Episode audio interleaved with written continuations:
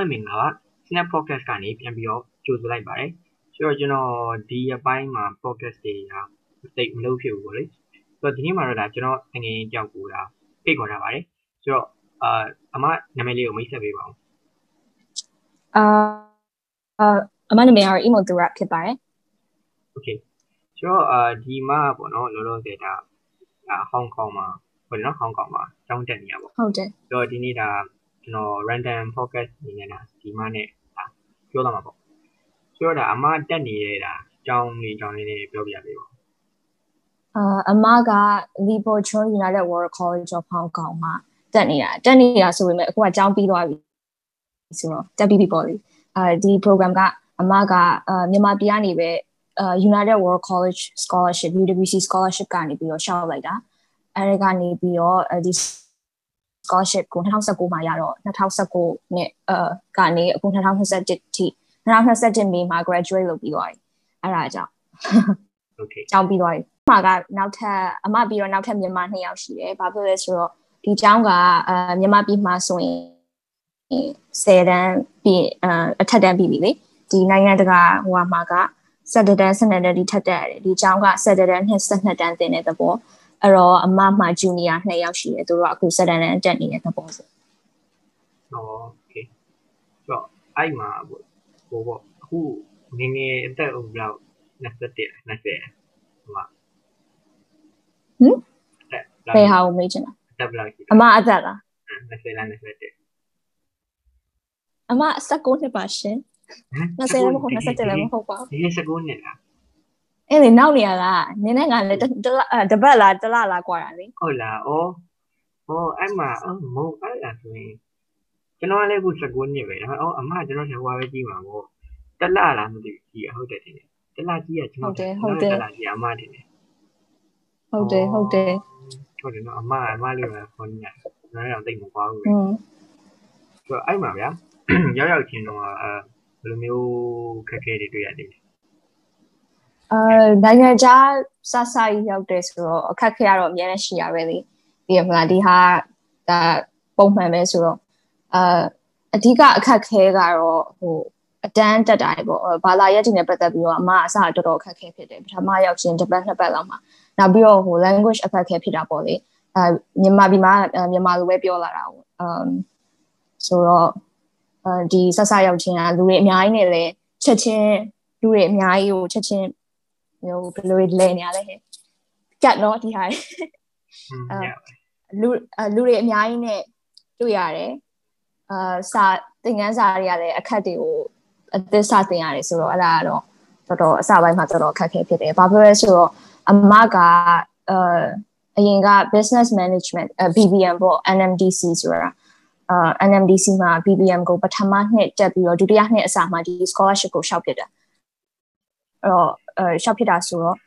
အမက business line ဘက်ကိုတွားနေတာပေါ့လို့ဒါပေမဲ့ um business ကိုမယူခြင်းဘူးအရင်ကလည်းဆန်ပြီးတော့ကရှင်းရှင်းပြောရရင်ဘာယူလို့ယူရမှမသိဘူးအာအိမ်ကလည်း business ပဲယူလိုက်တော့လေတဲ့အဲ့ဒါဆိုတော့အမကလည်း business ယူလိုက်တာဒါပေမဲ့တကယ် business line ကိုမကြိုက်ဘူးအမကစကားအများကြီးပြောရတာလည်းမကြိုက်ဘူးနောက်ပြီးတော့အဲ့လို company တွေ corporate world မှာအလုပ်လုပ်ရမှာလည်းမကြိုက်ဘူးအဲ့ဒါကြောင့်ဒီ UWC scholarship ကိုရှောက်ဖြစ်တာအာ ဒါမှတခြား line ကိုပြောင်းလို့ရလို့ရအောင်ဆိုပြီးတော့အဲ့တော့ဒီကိုရောက်လာတော့မှ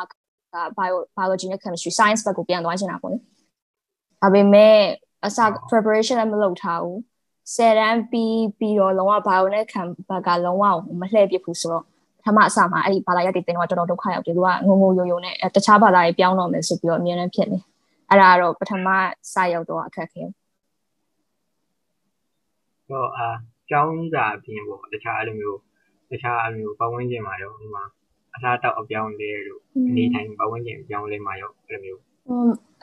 ခက်ခက်ခဲတာရှိခဲ့တယ်စားတော့ပြောင်းလဲရတော့အရင်မရှိပါဘူးဒီเจ้าကအစားတော်တော်ဆိုးတာပြောရရင်အဲအရင်အရင်ကို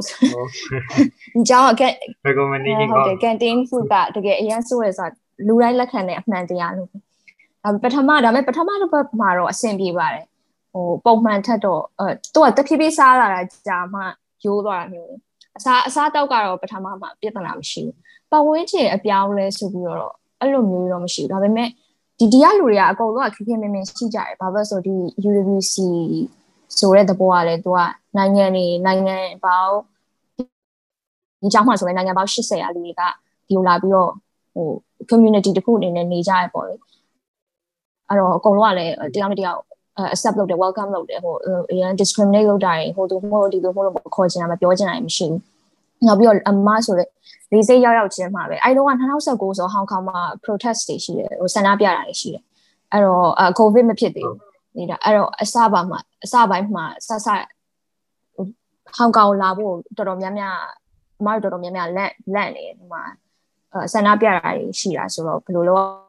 ပါမလဲဘာမှမသိဘူးဆိုတော့လေးစိတ်မှာကိုပဲအကြောင်းအုပ်ဆရာရလာကြိုပြီးတယ် sign board နဲ့ပေါ့အဲဒီ UWC ကလူတွေကိုလာပါဆိုပြီးတော့အဲကြောင်းအုပ်ဆရာရ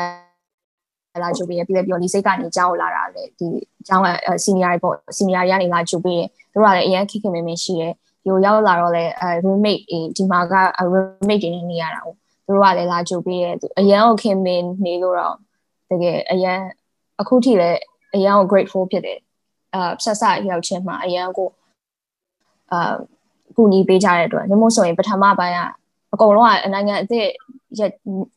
နေရာအစ်စ်ကိုပြောင်းတဲ့အခါမှာတော့အခက်အခဲရှိရမယ်လေအဲ့ဒါကိုဒီလောက်ထိတေချာကူညီပေးခဲ့လို့အရန်ကိုဝမ်းသာမိတယ်อืมအဲ့လိုသူများရကြတော့မလို့ဟိုနိုင်ငံခြားထွက်တာပဲဖြစ်ဖြစ်မမဝင်အိမ်နဲ့ခွဲတာပဲဖြစ်ဖြစ်လို့ home sick တွေပါရှိရတာ home sick တွေဖြစ်တယ်တချို့ကကြတော့မျိုးအိမ်သာလွမ်းတာမျိုးတွေရှိကောင်းရှိမှာဗျာတချို့ကကြတော့မျိုး home sick တော့မဟုတ်ဘူးဒါပေမဲ့လည်းမသိမှာကိုနေခဲ့ရတဲ့ပေါင်းရင်ကိုလွမ်းလွမ်းတာဆိုတယ်လို့ပြောတယ်တန်းတာလာဘောကတင်မှာဒါအပေါင်းသိနေငယ်ချင်းတွေ nostalgia ခွေးတွေပါမွေးထားတယ်လို့ခွေးကြောင်တွေလွမ်းတာမျိုးရှိတယ်ပေါ့ဆိုတော့အမရောအဲ့လိုမျိုးတွေခံစားခဲ့ဘူးလားဟာဖြစ်တာတော့အရင်ပဲအမရဲ့ college uh, US ကို uh, application uni application essay ကအဲကိုဘယ်လောက်လွမ်းလဲအရင်ကဟာတွေကိုဘယ်လောက်လွမ်းလဲဆိုတာရေးထားတာပဲအဲ့ဒီဟာနဲ့ပဲတက္ကသိုလ်ဝင်သွားပါပဲလေ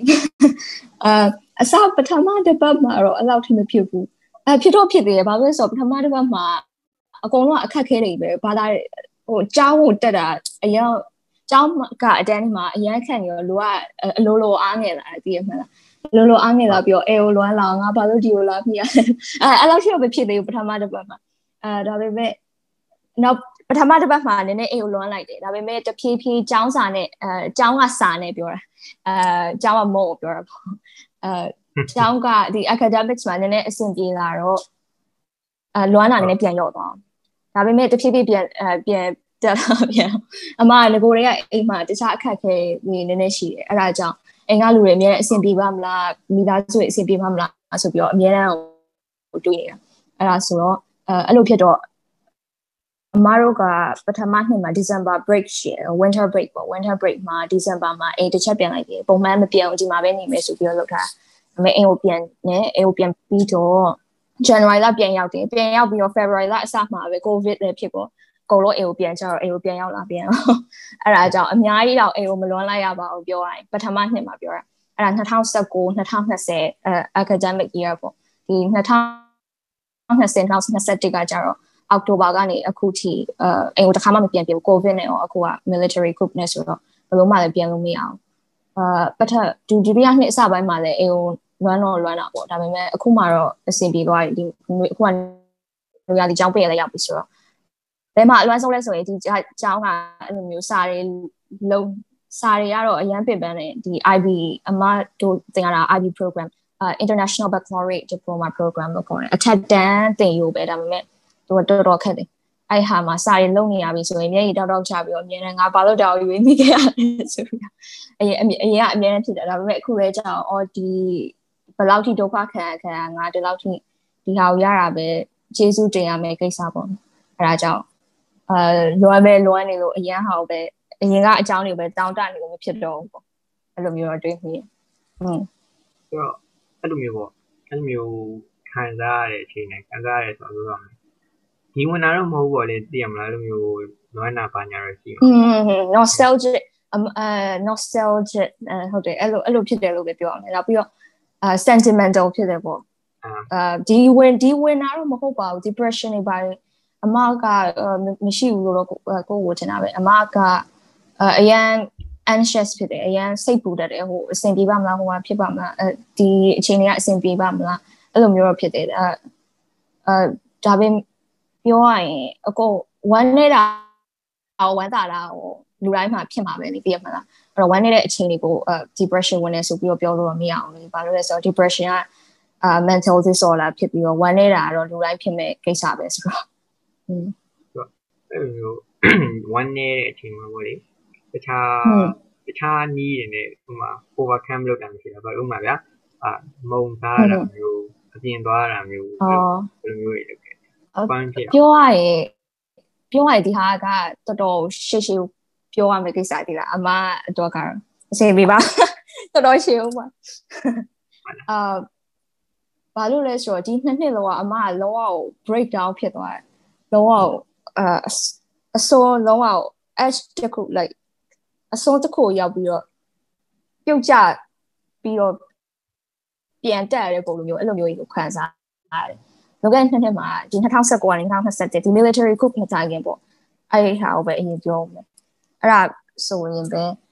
အဲအိမ်မှာလည်းပြဿနာကြီးကြီးကျယ်ကျယ်တော်တော်များများဖြစ်ခဲ့တယ်။နောက်ပြီးတော့မမကလည်းအဲ့ဟာအဲ့လိုပြဿနာတွေဖြစ်နေတဲ့ထဲမှာဟိုမှ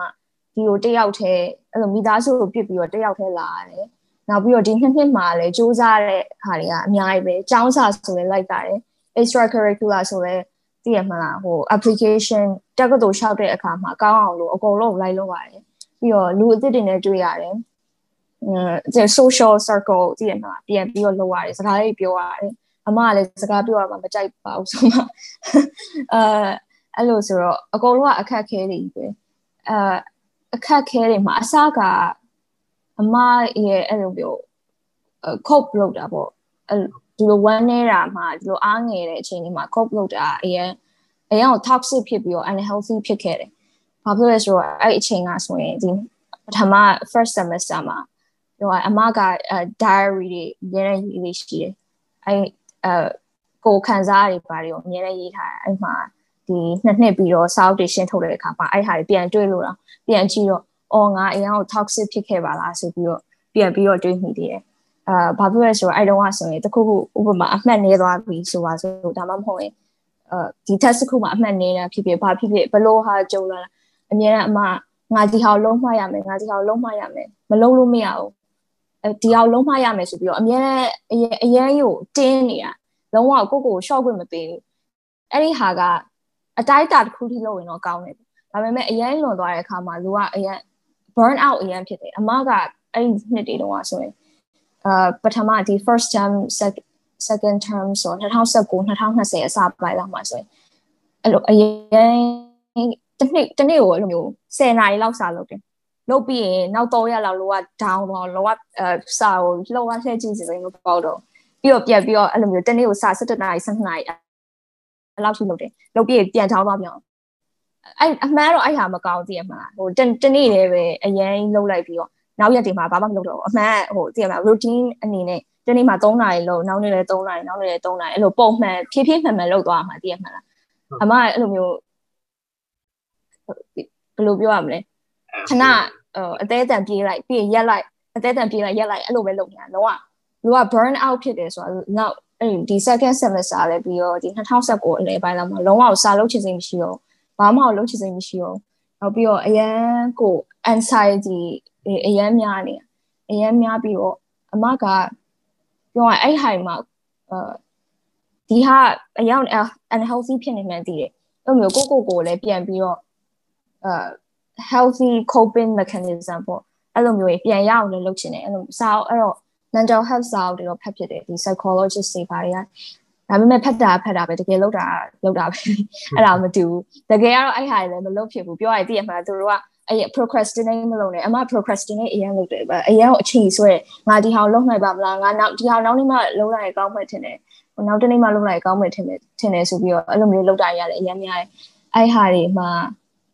တဖြည်းဖြည်းပို့ပို့ဆိုးလာတယ်ဒီပြောရဒီနှစ်နှစ်လုံးကဒီနှစ် ဟုတ်တယ်ဟုတ်တယ် deadline ကတကယ်ဟို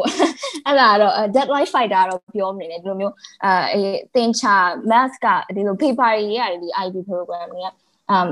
IB program ကအဲ့လို paper ကဒီည9နာရီထမ်းမယ်ဆိုရင်အဲ့တင်ချာ12မျက်နှာအောင်12မျက်နှာကိုမနေ့9နာရီကနေတနေ့လုံးထိုင်ပြီးတော့ဘာမှလည်းမစားဘူးလုံးဝလည်းမထားဘူးတနေ့လုံးကြီးကအဲ့လိုမျိုး9နာရီထိုးဖို့10မိနစ်တို့ဘာလို့မှ30စက္ကန့်တို့ဘာလို့အဲ့လိုအများနဲ့အဲ့လိုပဲလုပ်တယ် အများတော့အဲ့ဒါမလုံးဝမကောင်းလုံးဝလုံးဝမကောင်းအမ်လောက်ရတာဘယ်လိုအဲ့လိုလောက်ရတဲ့ feel ကကြတော့ဘယ်လိုပြောမလဲအရင်မိုက်တယ်လို့ပြောလို့ရတယ်အဲ့ဒီအချိန်မှာတော့အရင်ကဟိုပြောမယ်အမားတို့မသိကျွန်တော်တို့ဆိုရင်ဒါအဲ့လိုပြင်းတာဗျာပြင်းတယ်အဲ့လိုမျိုးပြင်းထူတယ်နေကိုဖြစ်လို့နေကိုဖြစ်မယ်ဟိုအဲ့ဒီအချိန်မှာကျရင်လည်းနောင်တရရတာသိမလားငါအရင်နေ့လုပ်ခဲ့ရမှာอืมပြန်တကယ်လို့ကိုကအဲ့လိုမျိုးအကုန်ပြီးသွားတဲ့အချိန်တယ်လို့စက္ကန့်ပိုင်းလို့နိုင်ပိုင်းလို့မှာဒါ ထပ်လိုက်ရချိန်ကိုယ့်ရဲ့ paper တခုထပ်လိုက်ရပြီးသွားရင်အဲ့ဒီ paper ဖြစ်တယ်ဘာပြောရမလဲခံစားချက်ကခံစားချက်ညမ်းမိုက်တယ်ကွာအဲအဲမောင်လေးတော့ပဲမိုက်တာနေမယ်အမတော့ကတော့မမိုက်ဘူးဘာလို့အစပိုင်းကတော့မိုက်တယ်ကိုလုံးနိုင်တယ်လို့ထင်တဲ့ဟာတွေဆိုမိုက်မိုက်တယ်ဒါပေမဲ့ကြုံလေဟိုစာမျက်နှာစမ်းမျက်နှာလောက်ဘလို့ဟိုသိရမလားဟိုကိုဖာကိုဟိုရေးရမယ့်ဟာမျိုးတွေမှာပေါက်တက်ကြရပဲရှောက်ရေးပြီးပြီဆိုရင်ငါငါဒီလောက်ငါဒီလိုအဲ ဒီအဆုတ်ဖြတ်ချက်ကိုဘာလို့များရွေးချယ်ခဲ့ရလဲငါအရင်တော့ဘာလို့မလုပ်ခဲ့ရလဲငါဘာလို့ကိုကိုနှိမ့်ဆက်နေရလဲဆိုပြီးတော့အမြဲအဲ့အဲ့လိုပဲတွေ့နေပြီလူကဟိုပို့ပြီးတော့တဖြည်းဖြည်းကြကြကြတော့အဲ့လိုမျိုးဖြစ်ဖြစ်တော့ပြီးရလေအဲ့ဟာပြီးလို့ now assignment တစ်ခုမှာပုံမှန်ပြန်လုပ်မလားဆိုတော့လည်းမလုပ်ဖြစ်ဘူးဒီအရင်နှစ်နှစ်ကလုံးဝအယောင် unhealthy ဖြစ်တယ်တကယ်ဟို deadline fighter ကပထမ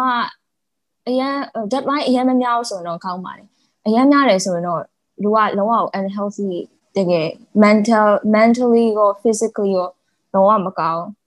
အမဆိုလဲဒီအစားတော့ဒီအစားအိတ်အိတ်ဘာမှမမှန်တော့မနဲ့မိုးလင်းတာနဲ့နှလုံးကနှလုံးခုန်ခုန်လာအဲအဲ့ဒါကလည်းဆရာဝန်နဲ့လည်းပြလိုက်ရတယ်သူကအရင် anxiety များပြီးတော့အဲ့ဒီအဲနှလုံးကိုပါသွားထိတာတကယ်အဲအဲ့ဒါလည်းဆရာဝန်နဲ့ပြလိုက်ရတယ် နောက်တစ်ခုကအအစားအသောက်ကလည်းမမှန်တော့အစားအိမ်ကလည်းနည်းနည်းဖြစ်ချင်တယ်လို့ဖြစ်လိုက်သေးတယ်အဲနောက်ပြီးတော့ညအိတ်တာလည်းဟို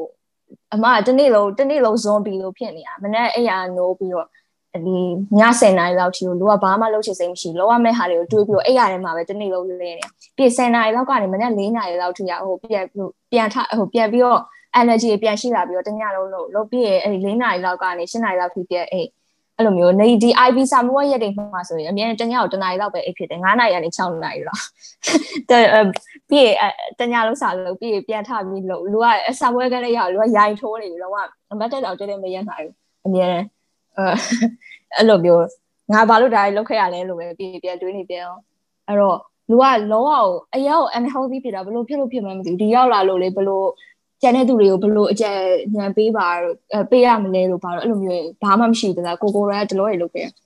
အဲ့လိုမျိုးဆိုတော့ဒီ2020အစပိုင်းအဲ2021အစပိုင်းဒီ2020ဒီဇင်ဘာလောက်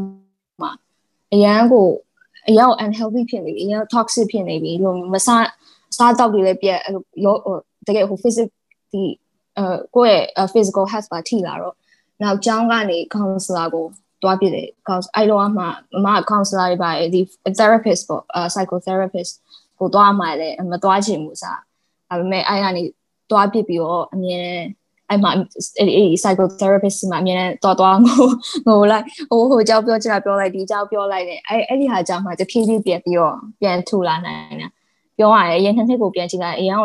ဘယ်လို toxic ဖြစ်လို့ဖြစ်မှမသိဘူးကိုကို အဲ့ဒါကြောင့်ဒီနောက်ပိုင်းမှာစာရီကတော့လောက်အောင်ပါပဲဒီဒီ stress ကလည်းဒီနှစ်နှစ်ပဲမဟုတ်ဘူးသိရမလား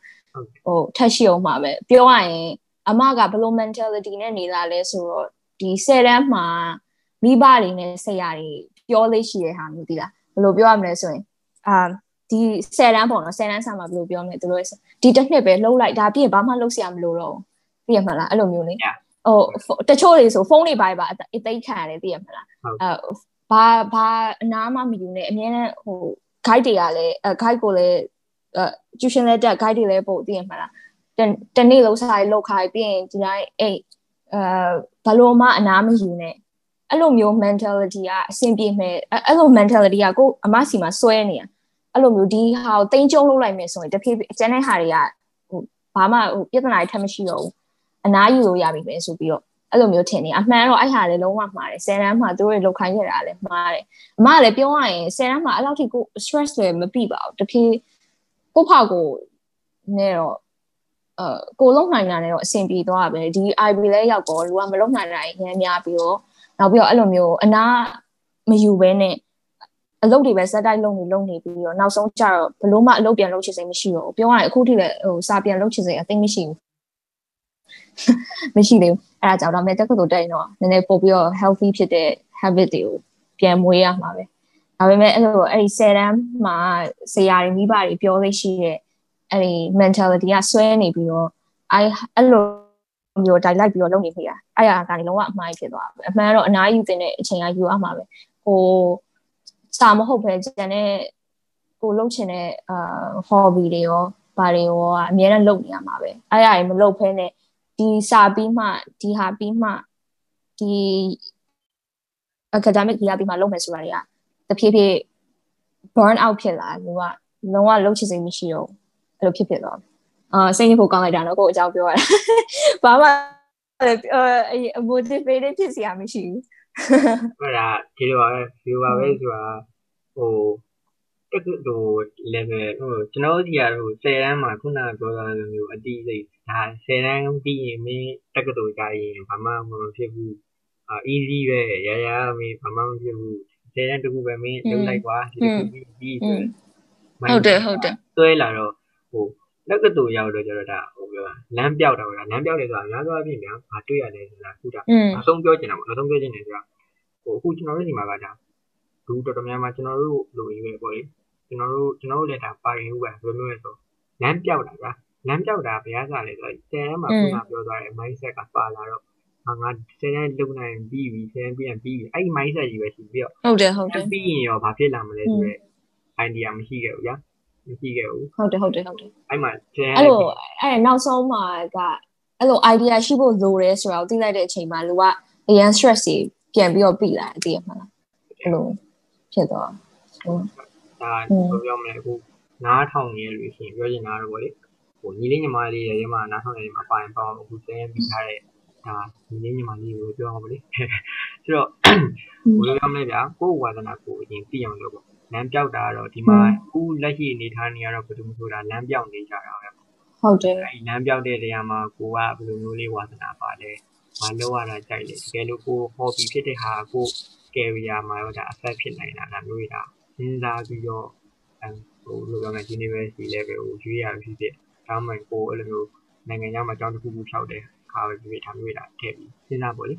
ဆိုတော့ဒါဒီနေ့တော့ဒီလောက်ပါပဲအဲကျွန်တော် podcast ကိုနားထောင်ပေးရသူအားလုံးကိုကျေးဇူးတင်ပါတယ်ဒါဘယ်လိုပြောမလဲဒီကလိုင်းမှာသေယောသူရောသင်မနေကြမယ်ဆိုတာယူဆိုင်ကြပါဆိုတော့နောက်ဆုံးအနေနဲ့ကျွန်တော် podcast ကို Spotify နဲ့ Apple Podcast မှာသွားပြီးတော့နားထောင်လို့ရပါတယ်အာ